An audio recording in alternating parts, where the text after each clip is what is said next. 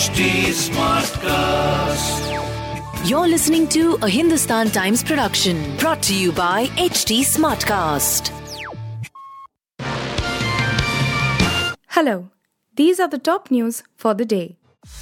Nitish Kumar and Lalu Yadav's R J D would be joining forces yet again in Bihar after the J D U's strained ties with the B J P finally compelled the party to walk out of the ruling alliance.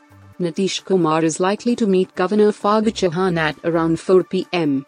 Two separate legislators' meetings were held by the J D U and the R J D on Tuesday, a day after Nitish Kumar held a meeting with his deputy Takishore Prusat. Kumar's exit from the ruling alliance would be a big setback to B J P. The Uthakare faction of the Shiv Sena attacked the Aknach Shinde-led government over the composition of the new Maharashtra cabinet, which was expanded after forty days.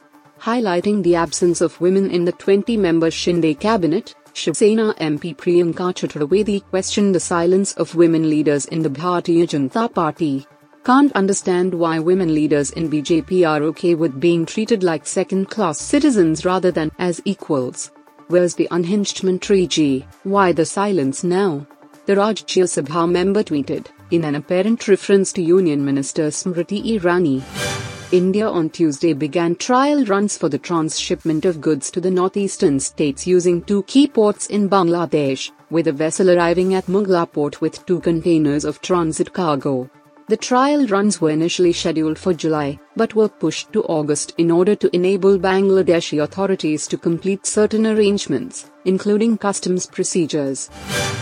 The Uttar Pradesh police on Tuesday registered a case over a threat to assassinate Chief Minister Yogi Adityanath, people aware of the matter said.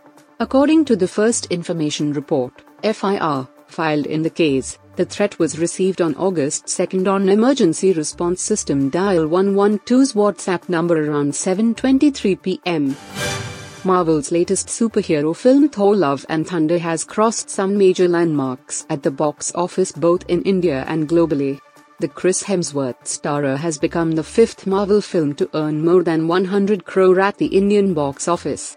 Globally, it is all set to cross seven hundred million dollars and become the highest-grossing Thor film ever, displacing its predecessor Thor Ragnarok. Virat Kohli is back but star pacer Jasprit Bumrah has been ruled out due to a back injury as the B C C I on Monday announced a star-studded India squad for the Asia Cup twenty twenty-two starting August twenty-seventh.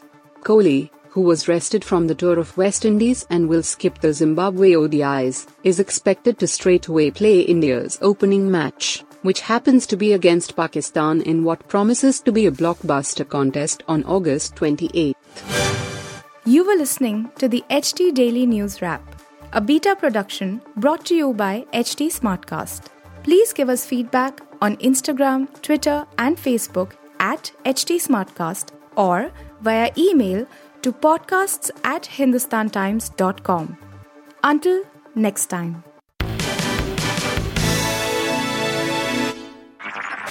This was a Hindustan Times production brought to you by H T Smartcast. H T Smartcast.